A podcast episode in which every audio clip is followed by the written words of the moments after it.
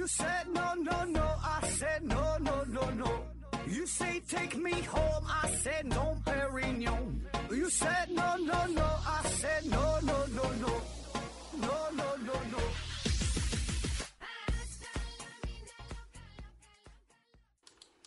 拼命探索，不计后果。欢迎您收听思考盒子，本节目由喜马拉雅平台独家播出。嗯，这一期呢，咱们继续世界地理系列啊。今天呢，咱们聊一聊飞地这个话题。那啥叫飞地？飞地啊，就是一个国家的领土啊，这么一块儿吧，跟自己本国的主要的地方呢，就大片的领土呢不挨着啊，飞出去这么一小块儿，就这一块呢被其他的国家所包围了。那你想到这个地方去的话，你就得是途经其他国家的领土这么穿过去才行啊，或者你直接飞过去，哎，这叫飞地啊。当然细分起来吧，这个又分很多种情况啊，呃内飞地、外飞地的，还有这个飞地套飞地啊，很多种情况啊。而且呢也不只是国家之间，就是一个国家的内部，就各个省市之间也会存在这种飞地的情况，是吧？一个国家内部有很很多啊，咱今天说的主要是世界上世界范围的一个国家的这个这个飞地啊。那么咱先说几种不是飞地的情况啊，咱先排除一下啊。第一个呢就是国中国的情况，有一些国家很小，像这个梵蒂冈、圣马圣马力诺、呃莱索托，本身地方也不大，对吧？那么它这一个国家确实是被呃呃整个就是被其他另外一个国家给给包围了，对吧？像这个梵蒂冈被意大利整个都包围了。但这种情况呢，它它不算飞地，它就是一个国中国，本身它自己就是一个国家。那还有一种呢，就是岛屿，就确实也是跟别的跟自己的本土分开了啊，但是它是岛屿那就不算啊。但是像阿拉斯加这种它就算，对吧？阿拉斯加它是属于美国的飞地，也是世界上最大的一块飞地，它与美国本土分开，但是呢它是挨着加拿大，哎，这就算飞地。那如果是你说夏威夷，那夏威夷岛，那这就不算美国的飞地，因为它它就是岛，对吧？它一圈的是水，都是公海，你想到这地方去，那你那你去这个岛上完事了，对吧？这岛它都不算。如果你要说岛算的话，那像咱们这个什么这个海海海南岛、台湾岛啥的都叫飞地了啊。实际上，这岛是不算的啊。咱主要强调还是呃跟其他国家接壤的这种情况。那还有一些呢，像什么大使馆呐、啊、呃领事馆呐、啊、海外军事基地啊。还有一些这个监狱啊啊，像这个美国关塔那摩关塔关关塔那摩基地啊，呃，还有什么这个什么一些公墓啊啊，还有什么纪念碑啊，就是由于战争一些特殊的原因，那某一国家会在自己的内部划出一些特殊的区域啊，一般也都不太大，会划这么一个地儿给其他国家所使用啊。像这种一般公墓比较多啊，公墓就是墓地，比如说法国呃诺曼底的美军公墓。还有这个法国维梅岭加拿大呃军队纪念碑啊，这个反正跟传统意义上的飞地可能也不太一样啊。呃，当然这些地点嘛，咱也可以就是在节目最后呢，就稍微聊一聊，介绍一下啊。那啥是正经的飞地呢？比较有代表性的，刚才说这个阿拉斯加，对吧？还有像上期节目说过的那个安哥拉的卡宾达啊，离它也不远，哎，但是呢中间不隔着这个刚果金嘛啊，给刚果金给分开了，但是完了扼守在这个出海口。啊，卡卡宾达这这个、这个地儿啊，嗯、呃，那咱从哪说起呢？就说说这个世界上最大的飞地哈，阿拉斯加，这也是最有名的呃飞地了。呃，它现在是美国的一个州，面积达到一百七十多万平方公里啊，占整个美国总面积的百分之二十啊，相当之大了啊。最早呢，这个地儿呢是俄国人的，在一七八四年，嗯、呃，俄国人呢就已经在这里定居了，在这里建了居民点儿。啊，那在一七九九年，哎，这个地方呢是正式归俄国人所有，整个阿拉斯加这大片地区啊。那五十多年之后，在一八五三年爆发了克里米亚战争，当时呢，俄国人是害怕阿拉斯加这个殖民地啊这片地被英国人抢走，当时英国人实力非常强大嘛，对吧？毕竟你想想，你看地图，阿拉斯加这个地儿离这个呃。苏联啊，离这个俄国啊，离它的这个本土地区那太远了，对吧？比远东还得东，中间还隔着一个白令海峡，也没有多少人，对吧？它它没有它没有人，无暇东顾，所以呢，当时安全起见，还把这地儿卖了吧，地儿也不要了，卖点钱就完事儿了啊。所以当时出价是七百万美元啊，再加上二十万的手续费啊，就美国人花了七百二十万，从俄国人手中啊买下了这一百七十多万平方公里的土地啊，阿拉斯加。你你算一下，这个七百二十万美元，现在也就是五千多万、六千万人民币呗，对吧？你这个钱儿的话，你放在现在，你在浦东也就是买个一般的别墅，对吧？稍微好点的都得上亿了啊！当然，这里边咱就是。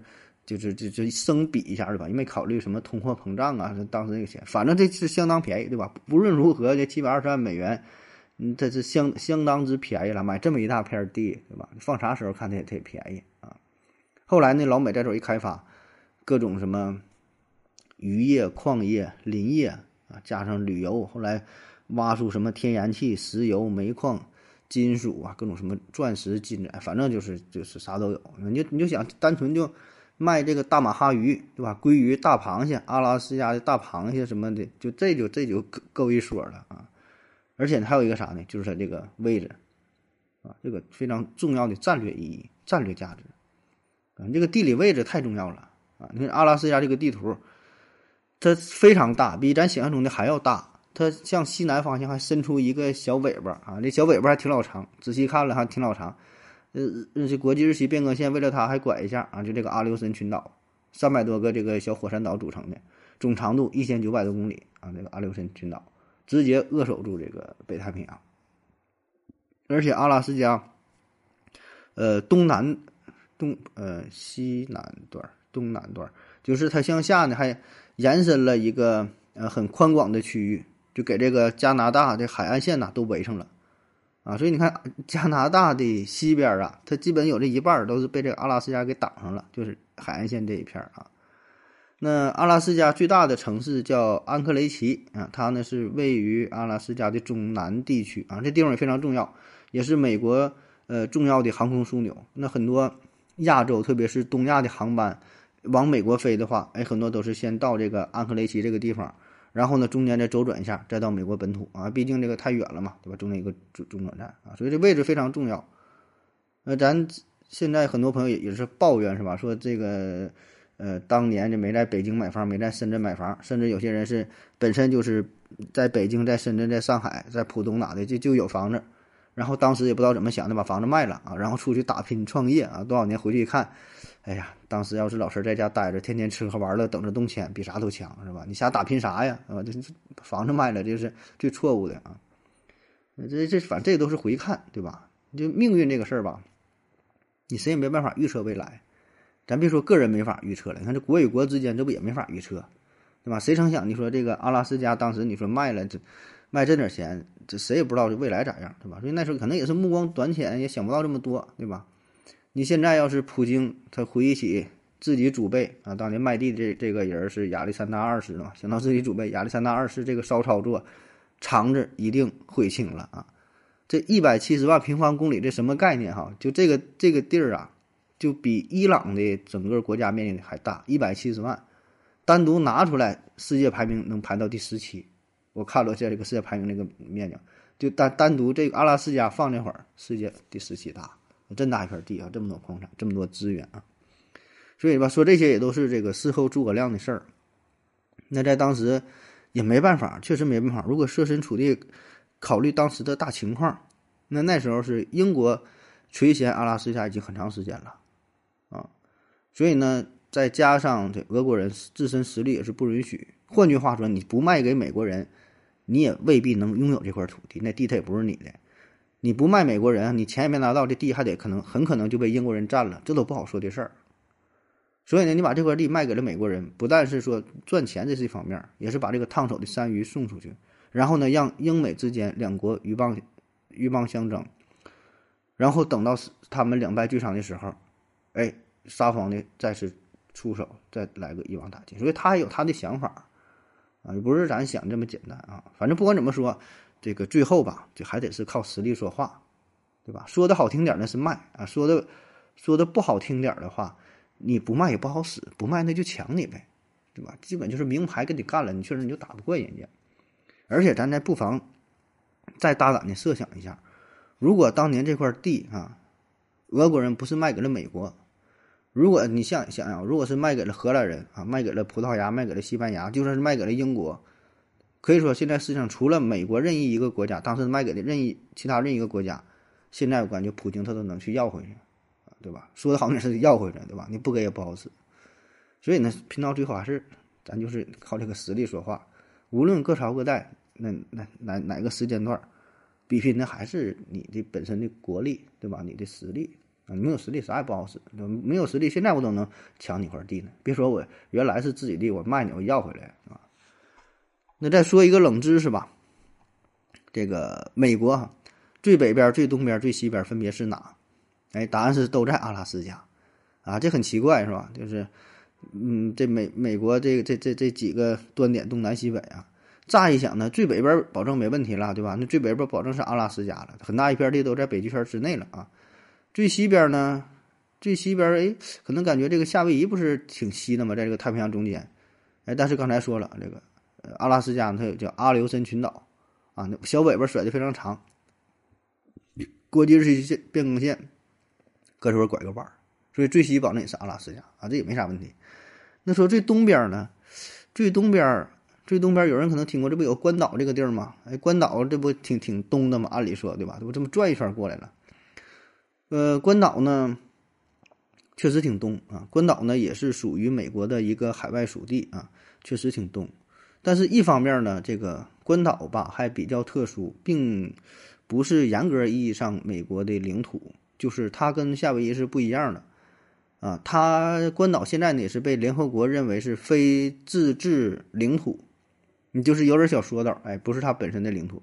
另一方面呢，就是关岛呢也没有阿拉斯加东啊。阿拉斯加还有它上边有它有有一个小岛叫做阿姆奇特卡岛，阿姆奇特卡大概的位置就是相当于阿留申群岛小尖尖上边的最尖啊，地处北纬五十三度三十二分，东经一百七十九度啊，这啥概念？这这够懂了吧？东经一百七十九度，面积不大哈，大约只有三百平方公里，所以也就相当于它只在国际日期变更线上左边一点点的地儿啊，当然是最东边的城市了。啊，而另外说最西边呢，就是在国际日期变更线右边一点点的地儿，啊，就在国际日期变更线的两边啊，所以呢，最东边也是它，最西边也是它。那这个阿姆奇特卡这岛原来是美国的地下核实验场，啊，因为离自己本土比较远，一个小岛上比较安全嘛。在一九四三年的时候，美军就在这上面建立了呃海外航空设施，呃，算是强行的抢占了这个岛，把岛上的居民给输送开了啊，作为自己的一个军事基地。啊，那在二战接战接近尾声的时候，这个阿姆奇特卡岛也是成了一个重要的呃军事基地，而且这地方离亚洲，特别离日本也比较近啊，也是在这后后来在这上面做了呃几次这个地下核试验啊。那好了，说完这个美国的，嗯、呃，说说这个俄罗斯这个事儿啊，俄国人当时卖地给美国哈、啊，下面说说这个俄国俄国的飞地啊，加里宁格勒。加里宁格勒啊，这也是非常有名的一块废地了，面积不大，只有 一点五万平方公里啊，跟这个阿拉斯加比起来是非常小，哎，但是意义啊却一点不比这阿拉斯加差啊。美国这个是阿拉斯加是他自己最大的一个州，哎，那加里宁格勒呢是俄罗斯最小的一个州，哎，你看这俩挺有意思啊，你别看小啊，小不要紧，小照样能够满足你。这在哪儿啊？在波罗的海的东南岸。波罗的海，它的南边呢是呃波兰，东北边呢是立陶宛，挨着这个就波罗的海三国嘛啊，呃立陶宛、呃拉脱维亚、爱沙尼亚，哎，旁边呢就是这个这个这个呃加里宁格勒啊，所以你看这个位置战略意义十分之重大，呃，从加里宁格勒到这个华沙大约只有四百公里，到柏林、到哥本哈根、到斯德哥尔摩也就都是六百公里左右。但是它距离俄罗斯却有一千公里啊，所以它的位置是直接就放在了这个波罗的海的边上啊，意义十分之重大啊，这个战略意义啊。那说加里宁格勒吧，这个名儿可能咱听过，咱不是特别特别熟悉啊。它还有另外一个名儿更有名了啊，咱做科普节目经常会提到哥尼斯堡啊，哥尼斯堡不有这个哥尼斯堡七桥问题嘛？啊，就是说这个一个河，河上有两个小岛啊，有这么七个桥，哎，怎么怎么一下能走这一圈，不走重复路还能走回来啊？七桥问题，哎，说的就是这个哥尼斯堡，就是这个加里宁格勒啊。而且这地方当时出了很多的名人，就是他原来是属于德国的东普鲁士的首府，是这个普鲁士的政治文化的中心啊，出了很多名人，呃，哥德巴赫、康德，哎，都是这地方的啊，所以这个文化底蕴非常深厚。还有谁来了？想不起来了，就有挺多都是那种世界级的这个这个狠人啊，都是这个哥尼斯堡的。而且这地方呢还盛产琥珀，呃，叫琥珀之都，全世界百分之九十的琥珀都是从这个呃加里宁格勒出土来的。那么这地方最开始呢是原来属于立陶宛的一部分啊，后来呢是被德国人瓜分了。呃，成为了东普鲁士的一部分。那么在二战之后呢，德国战败，德国战败这地方呢划给了苏联，然后当地的德国人呢就被赶跑了。后来是大量俄国人涌入啊，占了这个地方。那在一九四九年，说整个加里宁格勒这地方，呃，德意志人哈、啊、说只剩下七个人了啊，俄罗斯人有六十多万，也不知道怎么统计的，还还剩七个。那么这地儿为啥改名叫加里宁格勒？还是什么意思呢？就是在一九四六年，为了纪念刚刚去世的苏联呃苏维埃最高苏维埃主席团主席叫加里宁啊，加里宁这个人就去世了啊。为啥加个格勒哈、啊、就是格莱的啊，俄语中就城市的意思，加里宁格勒。还有像这个列宁格勒啊，就列宁城嘛，就是一个城市的意思。那在一九九一年苏联解体，那苏联解体之后，这原本这地儿属于苏联的嘛，那那另外一部分这个立陶宛啊，什么白俄罗斯啊，不都是脱离开，不都独立了吗？那么这样的加里宁格勒就成为了，呃，俄罗斯的一部分啊，跟这个俄罗斯本土就分开了嘛。原来是通过这个白俄罗斯，通过立陶宛是能，呃，到这个联系本土，那就分开就成这个飞地了。那现在呢，加里宁格勒周边的国家啊，这个爱沙尼亚、爱沙尼亚呀、拉脱维亚呀、立陶宛呐、波兰呐，你看，你看这些，这基本都加入北约了，对吧？那么加里宁格勒的战略地位就更加突出了。那俄罗斯呢，现现在这里边在这里边呢是部署了大量的军事力量，目的呢自然就是想震慑西欧各国啊。这里边这个俄罗斯的波罗的海这个海军舰队啊，司令总部也是是建在了这里啊，部署了很多的这个什么什么导弹啊等等啊。所以刚才也说了，这这这位置离周边这几个国家都很近啊，所以呢，在这里部署导弹可以直接威胁德国、丹麦、瑞典、波兰哈等等啊，是吧？非常近，就是四五百公里。所以呢，就像是一个定海神针一样，直插波罗的海。哎，谁要想轻举妄动的话，必然得掂量掂量，对吧？再考虑一下加里宁格勒这个这个地儿啊。但是作为飞地嘛，就都同同样存在这样一个问题，就是武器运输。武器运输这个事儿，你想走陆路，你保证是不能让你走，对吧？你想直接从本土运送武器往这会儿运过来，必然要经过波兰或者是立陶宛才行。显然人家不能让你过呀，对吧？就就这个国际局势就这个关系，那怎么办？只能走水路或者是航空。走水路的话呢，就是从圣彼圣彼得堡出发，然后呢直接啊向西，再向向向向向西，然后呢再向南，对吧？呃，走这个波罗的海啊，可以。或者是就是空军，空军也是一个选择。当然，你要走空军的话呢，你基本跟走水路吧是一个路线啊。你想直飞的话也很困难，你直飞的话，你越过这个波兰、越过立陶宛的领空，整不好人家也拦你啊。所以呢，你还得是走这个波罗的海啊。那好在呢，人家这普京也有大型运运输机，什么伊尔七六啊，呃，安幺二四啥，对吧？你就运去呗。那么这些运输机载荷量也挺大啊，航程呢也是足够大，运去呗，对吧？顺着波罗的海，嗯，国国际这个空域，国际领海啊，就从这个圣彼得堡家里往家里那格勒就飞呗，啊，走走海走这个走这个公海都无所谓啊。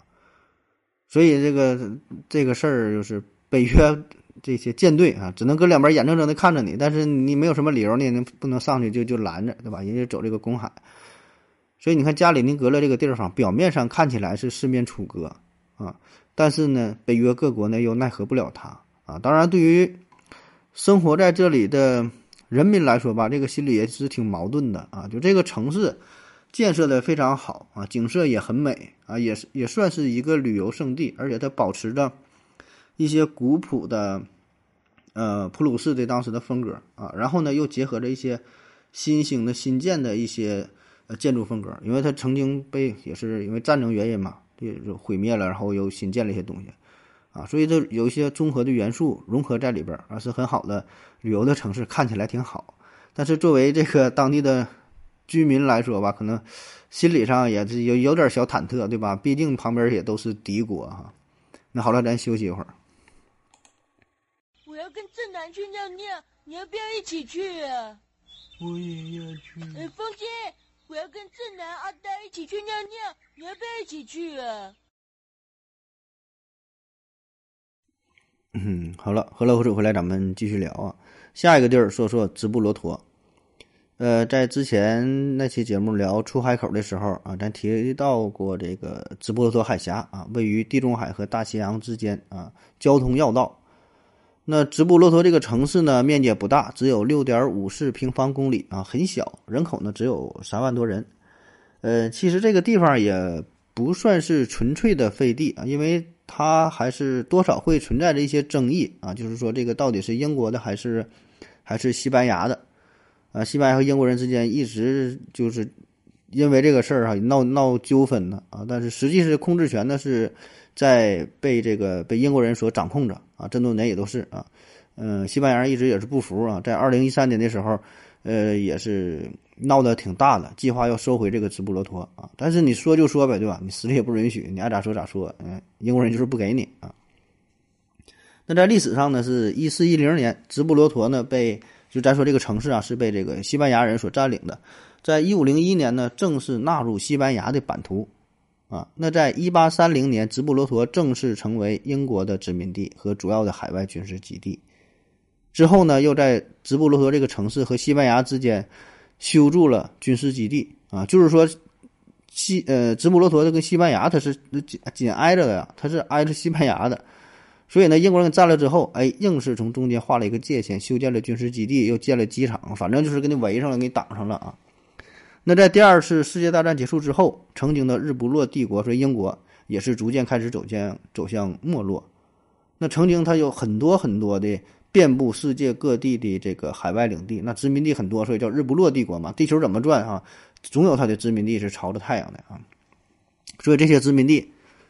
纷纷的都独立起来，建立了自己的国家啊，有的呢这个区域呢也是归归属了，还给了就是原来的国家，哎，但唯独是直布罗陀这个地儿哈、啊，转着不放，因为啥呢？这旁边是不直布罗陀海峡啊，地中海到大西洋的要道啊，所以说这个有这句话嘛，说英国人宁愿放弃全世界，也不会放弃直布罗陀的，这就是命根子啊。呃，当然还有另外一个就是这个呃，嗯，福克兰群岛啊，叫这个呃马维纳斯群岛，就是这个马岛啊，跟这个英国人、跟这个跟这个阿根廷人一一直闹这个争端哈、啊，这么两个地儿啊，啊、呃，所以因为有一些争议嘛，对吧？这就不是不属于纯这个飞地的范畴了啊，但这地儿又很重要哈、啊。呃，说这个直布罗陀。那这么多年来呢，这西班牙人呢一直就想要回直布罗陀，中间反反复复各种谈判、各种投票、各种开会，反正软的硬的啥招都用了啊，到最后呢也是没解决。呃，这也被称为当今啊欧洲大陆上最后一块殖民地啊。原因很简单，就是钱闹的，对吧？你说这个地理位置，这是西方的生命线啊，特别是这个苏伊士运河通航之后，红海沿岸的各国也可以走这个直布罗陀海峡。那直布罗陀呢，更是成为了经大西洋通往南欧、北非、印度洋的重要航道。那随着后来还有这个波斯湾是吧，发现了这个油田，对吧？各种石油、天然气，这这些大开发，你怎么往外运？更是依靠这个直布罗陀海峡，成为了这个西欧能源运输的生命线。所以这么重要的地儿哈，英国人自然赚着不胖啊，说啥也不好使，加上自身的他的国力。对吧？实力搁这儿摆着呀，对吧？你西班牙人爱咋叫唤咋叫唤，就是不给你。联合国谁也管不了啊。哎，那咱继续往下说哈。这个西班牙一看，那这直布罗陀一时半会儿要不回来了，那就往这个对岸发展吧，往这个南岸发展。西班牙在北非的摩洛哥也有两块属于自己的飞地啊，一个呢是休达，一个呢是亚利利亚啊，就是英国人占他的地儿，他就占。占这个摩洛哥的地儿啊，也是两块飞地啊，而这个休达这个地儿啊，恰恰呢就是正在直布罗陀的对面啊，所以你看这个直布罗陀海峡很有意思啊，就是两个小角角哈、啊，仅仅两个直布罗陀海峡两边两个小角角的地儿哈、啊，都不是归自己国家的，它是两块飞地啊。那么说，呃，休达和梅利利亚这两个飞地呢，也都不大啊。休达是 十八点五 千米，梅利利亚是 十二点三 这这个平方啊，平平方千米，加起来就三十多平方千米啊。但是飞地这个事儿嘛，咱说从来不是看面积大小的，哎，更重要的是啥呢？看你的地理位置啊，地理位置就一夫当关，万夫莫开。你扼守这个要道，有这么点地儿就足够了。那咱现在有一句话还经常说，叫真理啊，只在大炮的射程范围之内啊。那这梅利利亚城呢，就是用这个大炮啊，大炮射程之内给射来的啊。说在一八九三年，呃，北非里夫里夫地区的呃柏柏尔人围攻了梅利利亚城，就是他这个柏柏尔人呢是是当地的人民啊，当地人围攻了梅梅梅利利亚城啊，就梅利利亚城那时候被这个西班牙人占了嘛。然后那西班牙那时候还是挺牛的哈。这个武器啥还算挺先进，有这个机关枪啊，有这个什么火炮啊，叮咣叮咣一顿打，打完呢，当地的这里夫地区这些人呢就服了，投降了，跟这个西班牙人签协议啊。西班牙人呢就在他的城墙上发射了一发炮弹，说这个炮弹是击中了两千九百米之外的土地啊，然后西班牙人就说大炮射程之内啊，这么一片地都归咱西班牙人所占领了，就是咱们的领土啊，也就是现在的呃梅利利亚啊，真假不知道啊，但是有这么一个说法，我估计可能有点这个夸张演绎的成分啊，但是道理上确实说得通啊，因为这意思就是说，我这个地儿对吧，我大炮能打中你，你们谁要来了我就打，对吧？大炮之外都打不着，那我不管啊，只要我这大炮打中那，保证那都是我的，你们谁别来啊。那当然到现在这个摩洛哥呢，也是想从西班牙人收从西班牙手中收回这两块地儿啊。但是也没有用，对吧？你也打不过西班牙，就像西班牙没法从英国人手中收回直布罗陀一样啊，就非常现实啊。呃，下一个说说这个法属圭亚那啊，法属圭亚那，法属圭亚那呢，这又这又是另外一种这个飞地了啊，就是想你你想回去吧，就是这个地儿，法国人说你愿意回去就回去吧，愿意独立独立，哎，但是这个法属圭亚那的人呢，不想独立起来哈、啊，就想成为这么一块飞地啊。这咋回事啊？法属圭亚那，呃，它呢是位于南美洲北岸的一块土地，面积呢八万多平方公里，人口呢是三十多万啊。同时呢，这个地儿也是现在欧洲航天发射中心的所在地。哎，欧洲发航天发射中心呢是在北美洲，在法属圭亚那这个地儿啊。咱经常说法属圭亚那，法属圭亚那这个。它它它是它是在南美洲啊，但是它是就是美国的一个城市啊，呃，算是一个省吧。这法国的飞地在这儿，而且呢，既然是法国的飞地嘛，所以这个法属圭亚那它也是欧盟的一部分，它使用的货币呢也是欧元。那早在一六零一年，就是大航海那个时代嘛，那法国人开始入侵这个地方，并且呢在这里定居了。后来呢，英国人呐、荷兰人呐、葡萄牙人呐等等哈，也都开始互相争夺这片土地。那直到是一八一六年，哎，最终呢，这个地的所有权还是归属到了法国。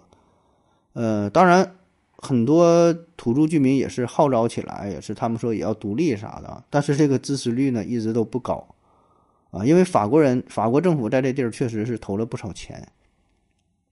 在一九六八年啊，欧洲在这个法属圭亚那的呃库鲁市哎建了一个航天发射场。之后呢，这里也是吸引了大批大批的移民都来这地方工作啊，所以呢，这地方就越来越越发达了。原来是相对比较原始落后，哎，现在呢建建立成一个现代化的一个大都市啊。那可能很奇怪哈，为啥这个欧洲的航天中心要往这个南美洲这地方来建呢？往这折腾干啥？离这么老远是吧？主要呢就是它的地理位置，它的这个呃纬度，它的纬度啊。法属圭亚那呢，它是离赤道比较近。纬度非常非常低，好像只有是北纬五度左右吧，北北纬五六度也就这样啊。所以呢，这对于航天发射来说，就是一个非常大的一个优势啊，都得选这个低纬地区。就是你地球不自转嘛，你离赤道越近的话，你相对于自转的速度越快，就相应的这个甩出去这个劲儿越大啊，所以呢，对于火箭发射来说，就就非常省燃料啊，很省劲儿啊。除非像俄罗斯对吧那种，你说就是地处高纬的地儿，你没有办法，只能建在高纬地区啊。但就算是这样，它也是，呃，当年选址也是选在了现在就是哈萨克斯坦的西南部，对吧？拜科努尔航天中心，它已经是尽量往往南选了，尽量往低纬了选了，北纬四十六度吧。对吧？也是考虑这个因素了啊，所以你看现在世界上这个航天发射场啊，基本都是选在比较低纬的地区。你美国也是啊，美国肯尼迪航天中心在这个呃卡纳维拉尔角，对吧？这不是佛罗里达佛罗里达州，基本是最南边了。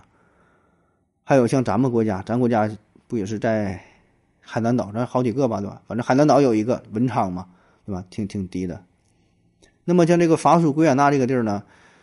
它还有一个好处就是往北往东，哎，都是面朝大海，相对来说比较空旷啊，而且本身这地方人也比较少，交通啊，就是气象啊等等啊，综合这个因素，哎，都是航天发射中心的不二之选，确实非常适合，就适合干这个事儿啊。然后说这个它不独立的事儿啊，你说到现在哈、啊、都是二零二二年了啊。二十一世纪都过了这么长时间了，为啥不独立呢？一听这个法属圭亚那，你听这个名就好像不是正经地方，一听就像一个殖民地一样啊。呃，确实啊，因为除了这个法属圭亚那、法属圭亚那，还有另外一个正经的圭亚那，就是人自己一个国家啊，全名叫圭亚那圭亚那合作共和国吧，那个是正经的圭亚那啊。它原来呢叫英属圭亚那，是英国的殖民地，后来人家独立了啊，所以呢这片叫法属圭亚那，为了为了区分嘛。但法属圭亚那现在它可不是殖民地啊，名这么叫听着也相当于不是，人家是正经的法国的一个一个省，一个省。那在二战之后呢，很多殖民地都独都独立了，都摆脱了这个殖民统治嘛，建立自己国家。呃，法属圭亚那不讲啊，人家不想独立啊，不想独立。呃，对于这个法属圭亚那这些人来说呢，首先呢是法国人在这里统治了很长时间。啊，咱说是一六零一年到达这里，对吧？虽然中间是几经几经周转嘛，又是英国人统治，又是葡萄牙人统治啊，但是前前后后也是上百年、四百多年的时间，所以呢，文化上对这里的影响非常大啊，也不只是文化了，到后来从经济、政治、思想方方面面都有很大的影响。所以呢，虽然啊说是殖民地，但是这个，嗯、呃。他来这块儿统治这么长时间之后，你一开始这个殖民呃当地人民对于这个入侵者、对于殖民者一定是恨之入骨的，对吧？一定是努力反抗。但是你时间长了之后，慢慢的呢也就认同了啊，就是确实这个统治者和殖民者、统治者和被殖民者之间是对立的，水火不容的。但是你想想啊，这个时间啊可以解决一切问题，统治了几百年，这个文化影响这个是潜移默化的。我举个不太恰当的例子啊，就有点像这个男女之间 P U A 一样，最开始呢是拒绝的啊，是反抗的，哎，慢慢的就受到了这种文化的影响，就开始接受了，甚至离不开了。而且咱说确实，那你欧洲社会那人就是发达，就是先进呐、啊，所以呢，当地很容易就就认同就接受了，时间长了可能也就不那么渴望独立起来。而且再加上一个原因，就是这个人种的因素啊，就本来原来这个地儿吧。这个当地人也不多，那法国殖民了呃圭亚那之后，这里相当长的一段时间之内都是，就最开始的时候是这个制糖和这个木材哎这为主，那这个工作呢是需要大量的人力，最开始是贩卖黑人奴隶吧，用黑黑奴干这个事儿，后来是废除了这个呃奴隶制度，就没有没有黑奴了，没有这个劳动力来源，当地人也不多也不够哈，怎么办？法国呢就把自己的大量的犯人哎移民到这里，把犯人运过来来这干活，从事这种重体力的劳动，运的越来越多越来越多。那你虽然是犯人，他也是法国的血统，对吧？就是是白人嘛。那那那来来这块了，慢慢就跟当地的就混血了，一代一代的这么下去啊。包括说在二战结束那阵儿，还有很多法国人就是一犯人被流放到这里。所以呢，就相当于法属圭亚那这个地儿上边有很多都是法国人的后裔啊。所以从人种上来说，这个他们对于法国还是有着深深的认同感的。那么再加上就是呃政治层面，政治层面的因素啊。我们印象当中这个殖民殖民者啊，统治者就各种压迫呀、呃剥削呀、迫害呀这些人，对吧？早期情况呢确实如此啊，但是慢慢呢，随着社会的发展，统治者和和这个被殖民者之间的关系呢，也是逐渐的发生了一些转变啊，也不像过去的那么那么对立哈、啊，那么那么压榨你啊。特别是在二战之后，对吧？也都讲究人权了。那么法国啊，开始承认法属维也纳就是法国海外的一个省，就它的这个社会地位在不断提高。在一九四七年呢，哎，它还拥有了有限的自治权，就是赋予了它更多的权利。那在一九九七年，它又成为了法国的一个大区啊，法国的一个大区。这个它这个大区呢，就是正式的相当于就咱们说的省啊，什么直辖市、呃自治区，对吧？咱们有嘛自治区，什么特别行政区，哎，给了它一个很高的认同，很高的地位啊，有了很大的自主权。所以呢，它法属维也纳和法国本身的这个省没有任何区别，完全公平的对待，甚至说还要比它有更高的权限啊。那么再有就是经济因素，我觉得这也是最重要的啊。说白了就是给你钱啊，真有钱呢、啊。南美洲这些国家整体的经济发展水平嘛，咱说也就是也都一般，对吧？它不是那种特特富裕，就跟跟欧洲比啊。所以呢，能成为法国一部分啊，从经济层面来看，确实是一个不错的选择。法属圭亚那的人均 G D P 达到多少 ？一点八万美元， 一点八万美元，这可不少了。咱国家也是最近这两年才是突破了呃一万美元大关，对吧？现在差不多是 一点二万美元了。因为法属圭亚那可是 一点八万美元，哎，不像我们想象的那么落后啊，这钱可正经可是不少。就是这个收入放在整个南美洲来说，都是呃名列前茅了。啊，南美洲好像也就是智利吧，能跟它有一拼。智利是比较发达的，是是是是挺挺多的，剩下好像真就没有几个能比过它啊。当然，这个钱跟法国本土没法比了，法国本土的人均 G D P 能超过四万美元啊。但是说这个钱你就跟周围的这些邻居相比，哎，那你还是相当不错的啊。那么再加上本身这个地儿也没有什么其他的产业啊，除了这个农业就是这个打鱼。然后再说法国人在这里建了，呃，不是法是欧洲吧，在这里建了欧洲航天中心，也是带来了很多的工作岗位、就业岗位，促进了发展。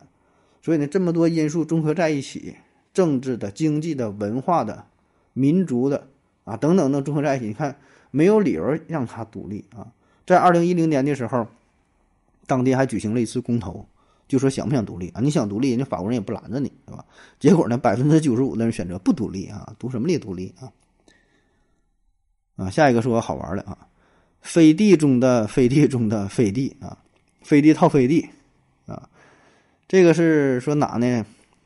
呃，印度和孟加拉国啊，印度孟加拉之间这个边境啊，有一个叫做库奇比哈尔的地区，库奇比哈尔啊，可以说这是世界上最复杂的地区啊，这是这是呃飞地群啊，最世界上最大的飞地群，它不是一块飞地，一堆飞地啊。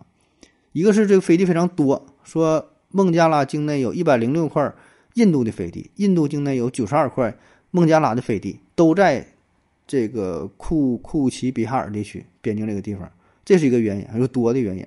另外一个呢，就是飞地套飞地这个事儿，大圈套小圈，小圈还有圈啊。我这会儿念一下哈，就是呃你就听吧啊。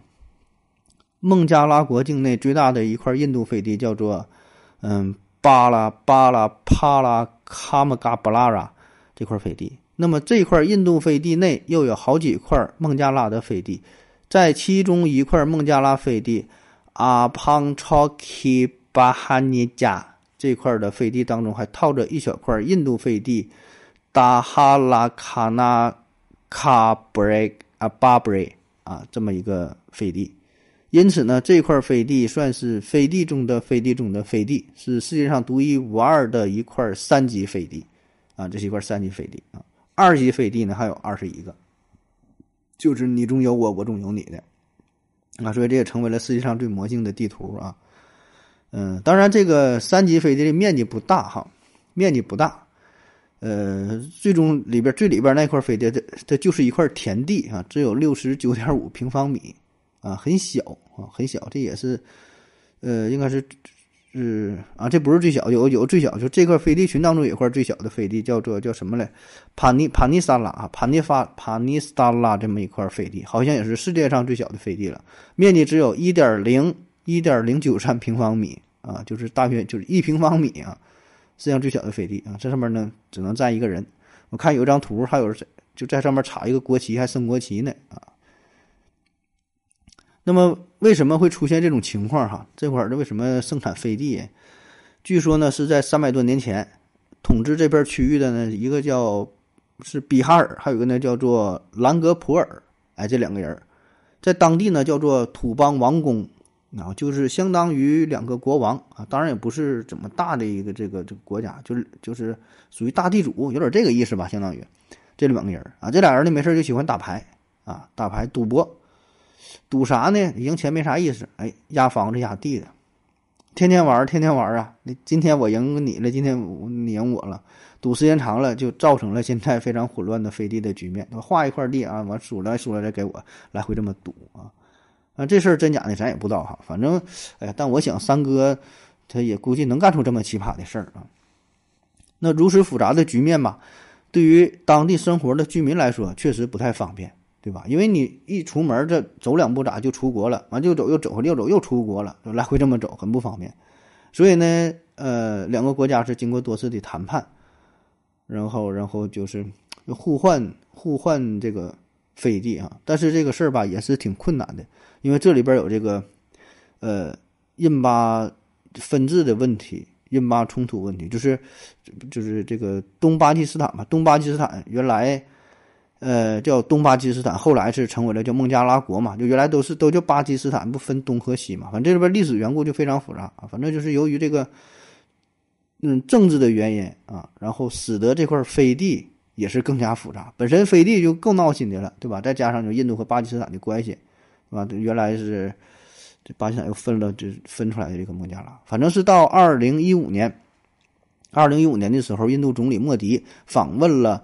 呃，孟加拉国双方呢正式签订了陆地边界协议啊，这个协议干啥的？其中呢对一百对这里边一百六十二块没有争议的飞地的领土进行了交换，就是说这个在谁境内那就是谁的了啊，就就别整这么混乱了。但是只解决了一百六十二块的问题。那么至于这个生活在飞地当中的两国居民。根据他们自愿的原则，就是你愿意去哪一个国家你就去哪个国家，哎，所以这个其实还是挺人性化了，可你自由去选择哈。但是这只是解决了其中一百六十多块飞地的事儿，还有三十多块飞地还没解决呢，因为这个是存在的一些争议啊。反正在这里边这个生活确实挺忙，你上学、看病啊，包括说维护治安呐、啊，对吧？你说你去哪呀、啊，对吧？甚至有的时候水电都成问题，这三不管了。对吧？你你这个国家想管的话，中间又得跨越他的国家，一圈围上了，你就是，反正很麻烦啊。祝他们好运吧。下一个说说这个呃费尔干纳盆地这个地儿啊，费尔干纳盆地，也同样也是够混乱的了啊。这是在乌兹别克斯坦、塔吉克斯坦、吉尔吉斯斯坦的三个国家的边境线上，中间这么一个地儿啊，也是形成了你中有我，我中有你的局面啊。首先呢是乌兹别克斯坦。有四块飞地位于吉尔吉斯斯坦境内，最大的一块呢是三百二十五平方公里，最小的一块呢不到一平方公里。然后呢，吉尔吉斯斯坦在乌兹别克斯坦境内有一块飞地，地方也不太大哈，那里边有嗯住了六百多人。然后呢，塔吉克斯坦在吉尔吉斯斯坦境内有两块飞地，塔吉克斯坦在乌兹别克斯坦内有一块飞地。哎，反正你再重复一遍哈，就跟绕口令似的。这为啥会这样呢？这不是赌博了。就是由于本身，呃，环境地理的因素，呃，费尔干纳盆地呢，这地方嘛，就是就非常非常非常非常好啊，水土丰美，土地肥沃，呃，气候非常湿润，非常适合这个农牧业的生产。那么，所以这个地儿就是大伙儿都争啊，谁也不愿意放弃这块宝地啊，因为一说到什么吉尔吉斯斯坦、塔吉克斯坦呢，什么什么。乌兹别克斯坦对吧？就这些斯坦地儿，就中亚这一块给我们的印象好像都是比较落后。然后，呃，中间是高山呐、啊、沙漠呀、荒原呐、啊，对吧？所以确实如此。哎，难得有这么一个费尔干纳盆地儿啊，这个地儿啊，不是盆地儿了，就是宝地了啊。这里边这种种植啊，是干放牧啊，就各种什么操场啊。哎，传说汗血宝马就是从这地方来的嘛。所以整个大约这两万多平方公里的盆地啊，这里边围绕着这一圈哈，哎，住着一千多万的人口，都在这种生活啊，自然资源非常丰富啊，也是各个民族啊，呃，混杂就交交织在一起啊，所以这里边也是存在着很大的争议啊，也被称为中亚的火药桶啊，一触即发。当然呢，这也是一个历史遗留的问题啊，也是与这个呃苏联有着直接的关系，就是。在苏联时期，这原来这几个不都是属于苏联的嘛？那么在苏联时期呢，苏联决定对这个地方呢进行划分，就是按照不同的民族啊划分起来。完，这整了什么这几个斯坦嘛，五个五个斯坦。后来成立了各自的民族共和国自治州。那么当然，在当时来说呢，这也算是好事儿，起码说没有这么这这个这个大的矛盾，对吧？就是确实有好处啊。各个民族你按自己民族给你划分一个区域，哎，自己去生活挺好的。啊，毕竟呢，大伙儿都是这个苏维埃社会主义共和国联盟，对吧？你都是苏联旗下的，没有什么太大的争端。可问题是，你苏联一解体之后，各自独立，对吧？自己自己一个国家，那么这样的话，你民族矛盾就凸显出来了，这个土地的问题也就凸显出来了。原来都归苏联管的，大伙儿谁也不去争这个事儿。你一分开的话，各个民族那就各自为王。那是这个问题就很难去调和，对吧？民族的矛盾加上这个土这个土地边界的争端，所以那个费尔干纳盆地就像一块肥肉一样，对吧？谁也不会轻易松口。啊、好了，咱休息一会儿。我要跟正南去尿尿，你要不要一起去啊？我也要去。哎，风姐，我要跟正南、阿呆一起去尿尿，你要不要一起去啊？嗯。尿过尿回来，咱们继续聊。嗯，下一个呢，说说一个小镇叫做巴勒啊，巴勒这也是很有名的呃飞地啊，双重飞地。它呢在荷兰和比利时交界的地方啊，这个小镇上边有很多块飞地啊，也是存在这种飞地套飞地的情况。呃，比利时在荷兰有二十二块飞地，那么在这些飞地里边呢，又有荷兰的七块飞地啊。当然这些。飞地在国境线上，你就在这个地图上，你也是看不出来的，呃，因为这些地儿它本身都是比较小啊，你也很难区分，对吧？在地图上很难去显现。再有呢，就是荷兰和比利时这两个国家，它也是关系都比较友好啊。欧洲不就是这样的？这欧盟国家的很多国与国之间也没有什么明显的边界线，对吧？申根国家你可以随便去。啊，所以你在国境线穿越的时候，它只是有一个小小的标识啊，这边写着写着 B 啊，就是这个比利时，那边写的是什么？是 N N N L 吧，好像吧，就是这个荷兰，你你你你的懒的吧，就是写个字母有个标识，甚至说你在商场商场里边溜达呢啊，这个货架是这个荷兰的，那个就是比利时的啊，你超市啊、饭店吃饭，一个桌子可能这个两个人啊面对面坐着呢，哎，它分属于两个两个国家啊。那么这个飞地呢，就是在地面上这么标识给你画起来而已啊，所以当初旅游呢，也就是来这会儿看一看，觉得挺好玩的啊。呃，生活在当地的居民也没有多大的影响啊，你该干啥干啥，可以非常自由的穿梭在两国之间。那再说一个好玩的哈，德国，德国的芬邦铁路，芬邦铁路，这个呢是一八八零年啊，一八八零年德国决定修一条从南啊向北的这个铁路。呃，连接亚琛和卢森堡这个地儿，哎，那亚琛呢是德国西部的工业中心，卢森堡呢，咱说这个国家对吧，也是不太大的一个国家，但是呢，它有非常丰富的铁矿资源，所以你看，一个是有需求，一个是有产品啊，自然的修个铁路，对吧，就带动起来啊。但是你从德国亚琛到卢森堡，如果你修大直线的话，中间呢会有一小段是比利时的领土，换句话说呢，如果你你直接你走直线就得走过比利时，你你不修直线也可以啊，可以绕过去啊，你可以绕过去，绕过去这么走也行。但问题是你这么一绕吧，又得多修几十公里，对吧？成本自然会增加。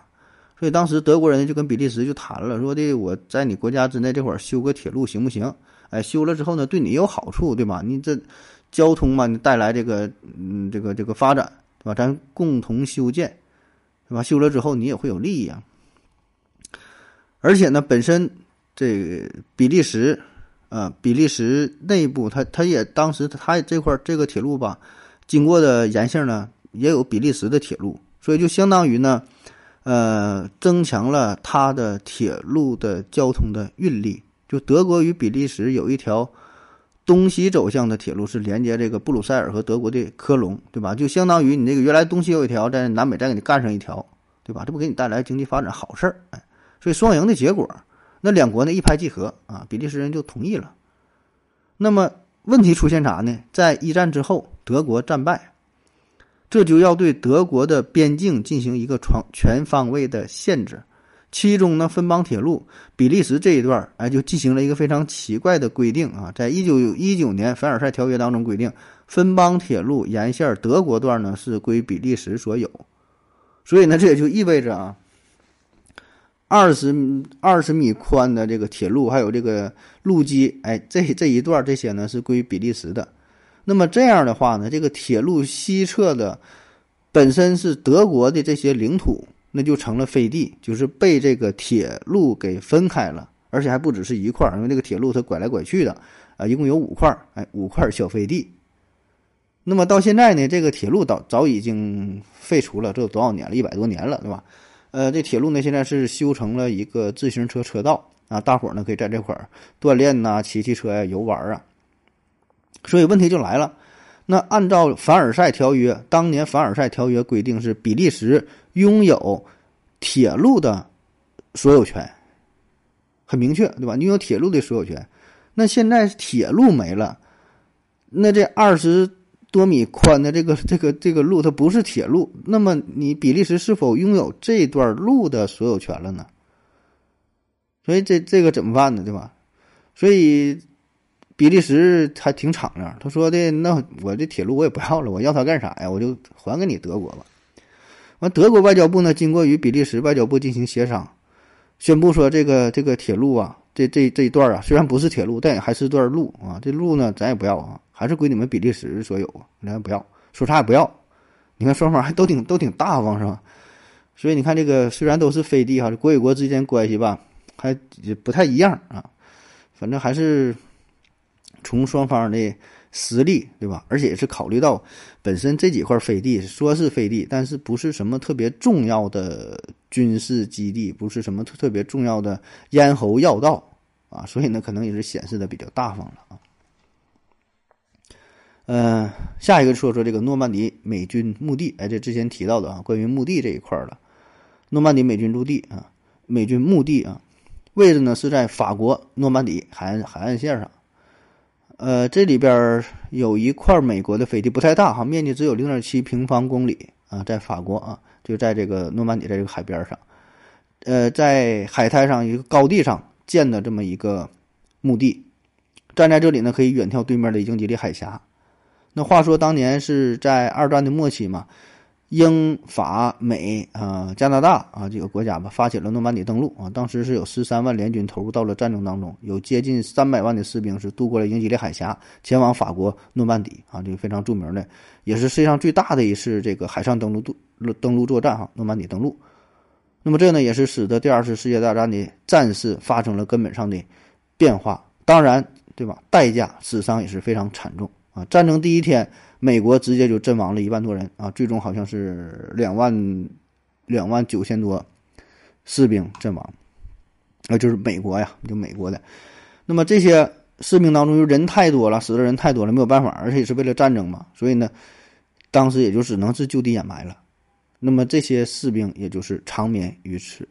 那后来呢，就战后为了表彰美国对诺曼底登陆的贡献，于是呢，法国就划出了这么一片地，哎，做一片墓地，给这个美国人，啊，那这里边还埋葬着美国二战期间牺牲的最高将领啊，叫做莱斯利·詹姆斯·麦克奈尔啊，陆军上将。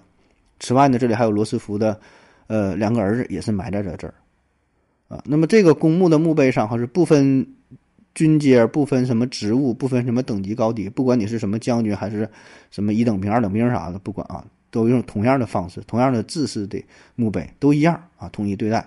上面呢写着死者的名字，所属的部队啊，军衔啊，职位啊，军号啊，生卒年月啊等等啊，唯一不同的就是不同的宗教信仰啊，有这个有这个什么叫呃呃这个基督教啊，什么天主教这些的是用这个十字架表示，呃也有这个是犹太教嘛，信犹太教是用这个六芒星表示啊，这个是不同啊，剩下所有的都一样啊。那现在呢，美国也是每年还会呃拨发专门的善款，就是来来来这个修理。来来来，这个打理来维护啊，这个地儿，呃，也是专门有人看管的。而且每年二战纪念日啊、诺曼底登陆纪念日啊，也都在这里呃这个进行啊，有有这么一个海外的墓地。那土耳其呢，在叙利亚也有一块飞地啊，也差不多也是一块墓地，叫做苏莱曼沙阿墓地啊，苏莱曼沙阿墓地。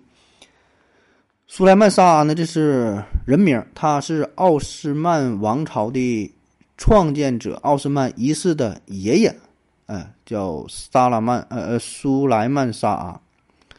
说呀、啊，在一二六三年一场战役当中，哎，这个人呢是葬身于幼发拉底河啊。那后来人们为了纪念他，就在幼发拉底河这河畔上就直接修建了这座墓地。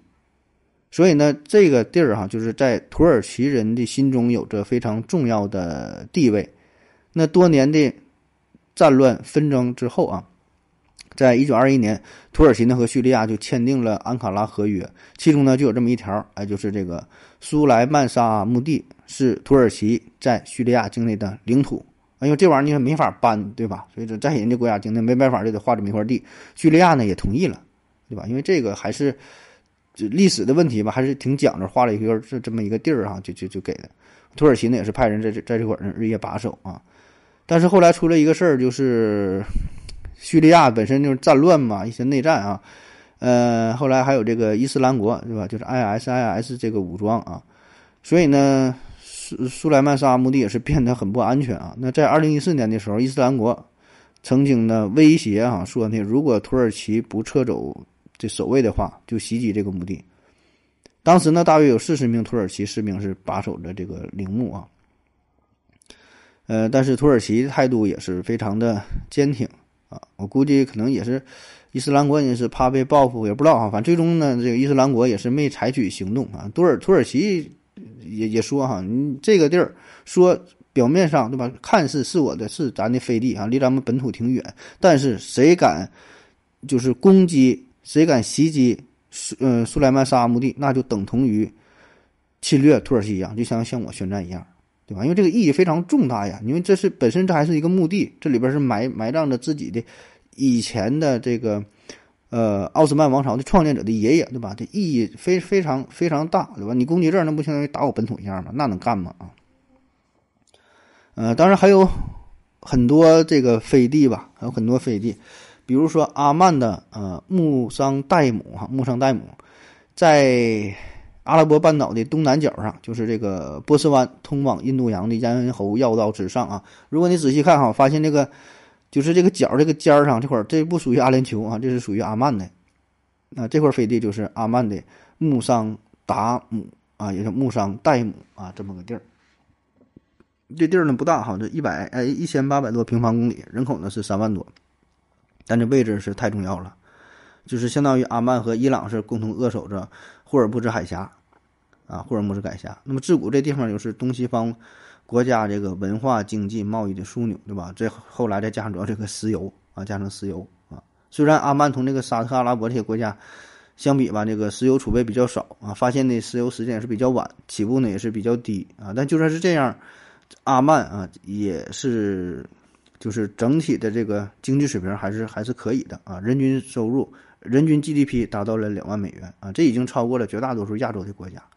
还有像这个意大利的，意大利的坎皮奥、坎皮奥、坎皮奥、坎皮奥内、坎皮奥对，坎皮奥内，它呢是位于瑞士境内。呃，还有像西班牙的有维亚哈是位于法国境内啊，德国的布辛根是位于瑞士境内，这等等吧，很多很多飞地哈，这个是没有什么太大意思，咱就不一一说了啊。最后呢，咱们说一块中国的飞地啊，这个当然是加上引号的啊，号称是中国唯一的一块飞地啊，实际上不是啊。呃，叫斯瓦尔巴群岛，斯瓦尔巴群岛，对，斯瓦尔巴群岛啊，中国的海外飞地啊，这个地儿吧，它比较特殊啊。它不是飞地，但是呢，中国公民也可以自由的出入这个岛，不需要办任何的签证和手续啊。当然，只是理论上呢，理论上是不需要，但实际上你真正想去还得要啊。这个岛在哪呢？是位于北极附近啊，属于它本身是属于挪威的领地啊，这是没有问题啊，是属于挪威的。之前咱们聊过世界末日种子库，哎，就是在这个岛上面，这是岛上面。有这个大狗熊嘛，有这个北极熊嘛，啊，就不不用什么把手，北极熊就帮看着了。里边放了很多什么植物的种子啊，什么基因呐、啊，世界末日种子库啊。呃、啊，还有啥呢？就是咱们国家建立的第一个北极科考站黄河站，也是在这个岛上。哎，就所以有这个关系，所以才能在这上边建岛嘛。那么这咋回事啊？最早呢是在十六世纪末。呃，由荷兰的探险家发现了这个地儿啊，起名呢最开始叫做斯皮茨比尔根群岛，斯皮茨比尔根啊，斯皮茨比尔根，意思呢是尖峰山脉。那荷兰人发现这个岛吧，也没宣示主权，反正也没在意，当时就无意中发现了，到到手完就走了。后来呢，是一艘英国的渔船，哎，再次来到这里，发现了这个地儿啊，觉得这个，呃，应该得着哈，这地方也不错，进行一些采矿啊、捕鱼啊。再后来呢，又有这个荷兰人，又有这法国、丹麦、挪威等等吧，各个国家都来这个岛上。那一看有利可图啊，对吧？这资源呢，那得抢啊，对吧？就开始争夺对这个岛的这个拥有权。嗯，后来还有这个俄国人、英国人，反正都来，都来抢，都来抢。那本来呢是想在一九一零年商讨一下啊，斯瓦尔巴群岛归属权的问题，得商量商量，对吧？咱咱得是文文文化文明人啊，文明的方式解决，研究研究怎么办啊？但是没等开会，没等研究完呢，第一次世界大战爆发了。所以在一战之后，在巴黎会议上，这个岛的归属啊就成为了重要的议题。开会研究啊，这玩意儿到底给谁啊？这是是谁拿的岛呢？研究这事儿。那在一九二零年，嗯、呃，斯瓦尔巴条约就签订了，那么就使得整个这个群岛的主权呢就划给了挪威啊。但是这个不是直接认可说这就是挪威的领土。这个条约吧，它是什么意思呢？就是如果你签这个条约的话，就你也可以去，就作为国家哈，这么多国家谁都可以去签，你可以签，可以不签。你签这个条约，就认为你承认挪威是这个岛的主人，就是挪威对斯瓦尔巴群岛拥有主权。你签了，就代表你认可了。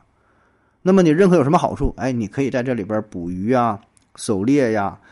呃，开采什么海洋啊，工业什么矿产呐、啊，就是各种商业活动啊啥的都行，还可以进行一些科学研究啊、调查啥都行。所以呢，就是因为本来有争议嘛，所以挪威就通过这种方式，就是说你签了，你认可了、啊，承认这个岛是我的了，所以我给你点好处，你可以随便来这会儿旅游啊啥的哈、啊，开采啥盐啥都行啊。所以就就最开始是有多少个缔约国，反正就是也是挺多人都签这个事儿的啊。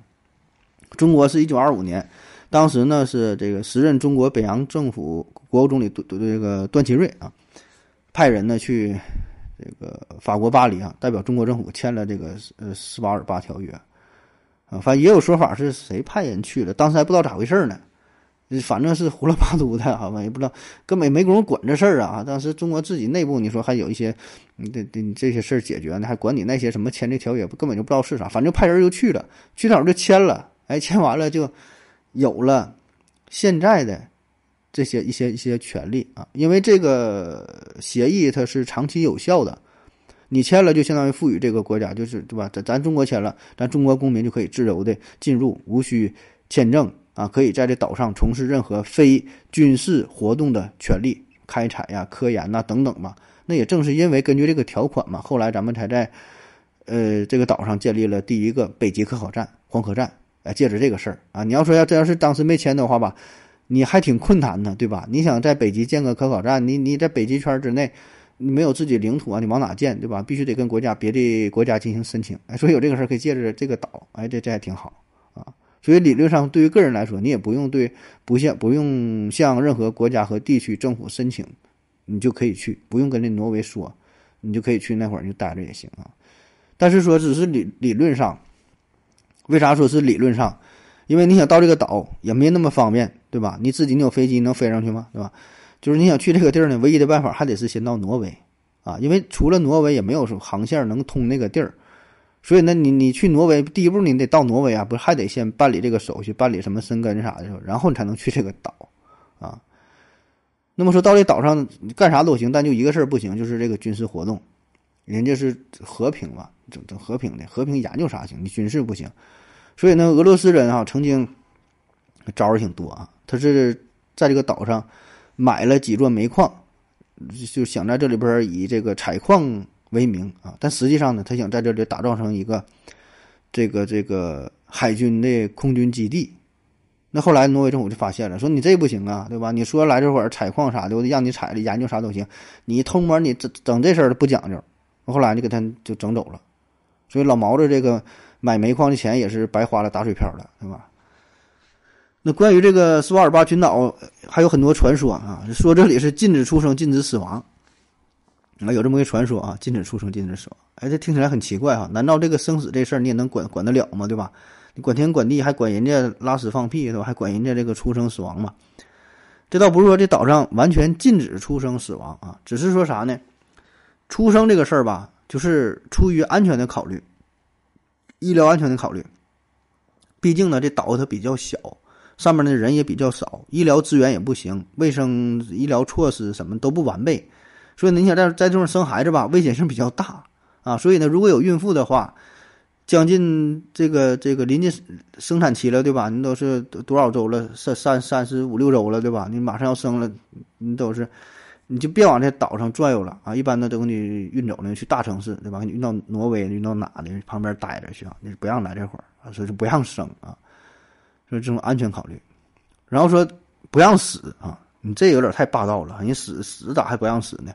也不是说不让死啊，只是说呢，还是考虑到这个岛的安全问题，因为这个岛嘛，它是在北极圈以内嘛，这里边都是永久性冻土，永久性冻土。然后为了避免污染，所以呢，挪威政府它是确实有这么一个建议，就是就是对于死者呢要转移到其他地方进行安葬。你就说你别别埋这儿啊！咱之前聊过这个冻土那个问题，对吧？这个冻土这也都是非常重要的，呃，生生生态的资源，对吧？所以你人死太多了，都往上扔，有什么细菌或者啥的也不好，也有也有影响，也有污染啊。所以说有这么说法，说这禁止死亡啊。